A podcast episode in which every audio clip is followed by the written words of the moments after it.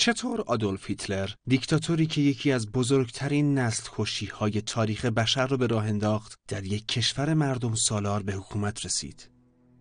ماجرا از پایان جنگ جهانی اول شروع میشه. با پیشروی متفقین پیروز در سال 1918 آلمان پی برد که در جنگ پیروز نمیشه. و یک آتشبس موقت رو برای توقف جنگ امضا کرد. با سقوط حکومت امپراتوری آشوبهای داخلی و اعتصابهای کارگری در سراسر کشور گسترش پیدا کرد. احزاب عمده از ترس بروز یک انقلاب کمونیستی با هم متحد شدند تا قیامها را سرکوب کنند و جمهوری پارلمانی وایمار رو تشکیل دادند. یکی از کارهای اولیه دولت جدید امضای معاهده صلح با متفقین بود. طبق این معاهده آلمان علاوه بر از دست دادن یک دهم از خاکش و برچیده شدن ارتشش باید مسئولیت کامل جنگ رو هم قبول می کرد و غرامت می پرداخت چیزی که موجب تضعیف بیشتر اقتصاد فروپاشیدهش می شد همه اینها از نظر بسیاری از ملیگرایان و وطن پرست ها به عنوان یک تحقیر به نظر می رسید. اونها به اشتباه معتقد بودند که اگه سیاستمداران و مخالفان حکومت به ارتش خیانت نکرده بودند، امکان پیروزی در جنگ وجود داشت. این دیدگاه ها برای هیتلر به دل مشغولی دائم بدل شد و تعصب و توهمات پارانویایی اون رو واداشت که تقصیر رو به گردن یهودیان بندازه.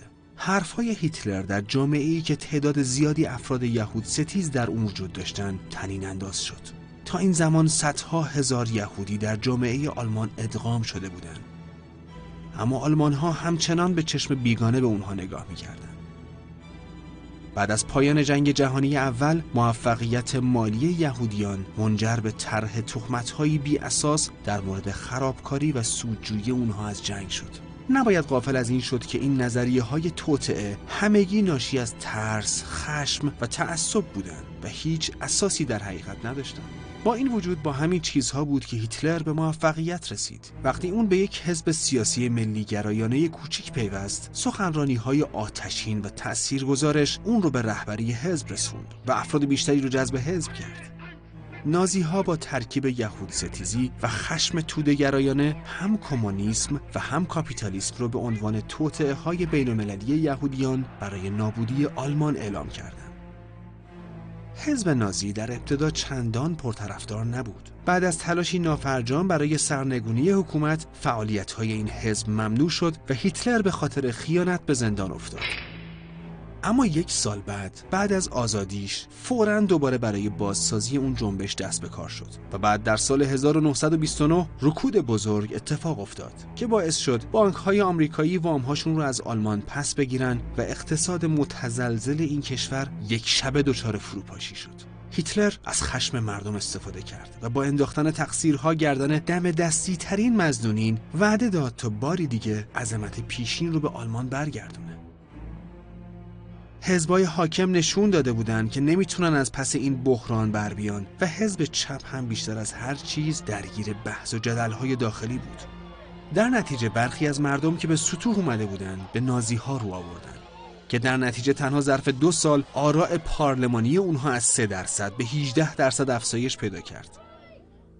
در سال 1932 هیتلر در انتخابات ریاست جمهوری شرکت کرد. اما از ژنرال وون هیندنبرگ که قهرمان جنگ بود شکست خورد.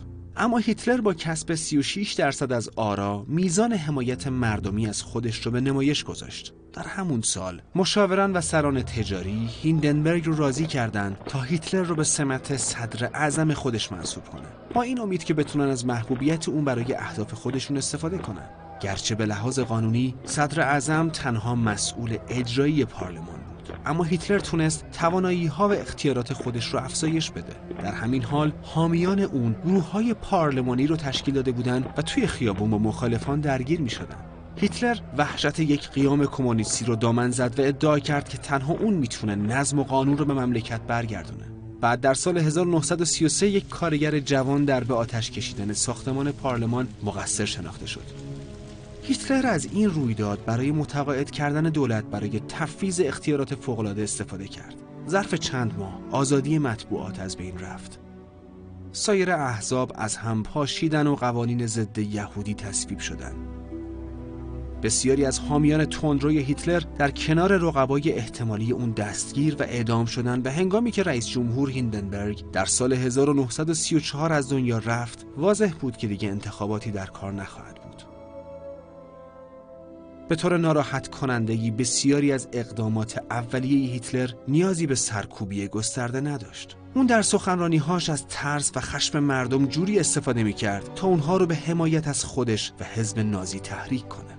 در این حین بازرگانان و روشنفکران که می‌خواستند در سمت و سوی درست باور عمومی قرار داشته باشند از هیتلر حمایت کردند. اونها به خودشون و دیگران اطمینان می‌دادند که شیوه بیان افراطی اون صرفاً برای جلب توجهه. حالا چند دهه بعد ظهور هیتلر هشداریه برای اینکه به ما نشون بده نهادهای مردم سالار چقدر در مواجهه با توده های خشمگین مردم و رهبری که می‌خواد خشم اونها رو دامن بزنه و از ترسشون سوء استفاده کنه می‌تونن شکننده باشن.